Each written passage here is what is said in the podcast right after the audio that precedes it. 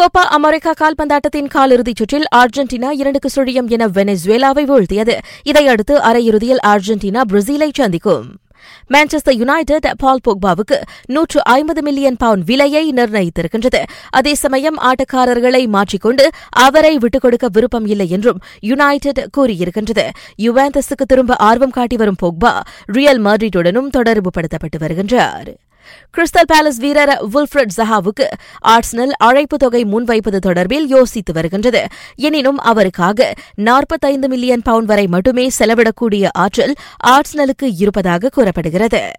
Honda ஓட்டுநர் ஆர்ஹே Lorenzo இவ்வாரம் நெதர்லாந்து மோட்டோ ஜிபியில் பங்கேற்க மாட்டார். அண்மைய பயிற்சி சுற்றின் போது அவர் விபத்துக்குள்ளாகி காயமடைந்ததே அதற்கு காரணம்.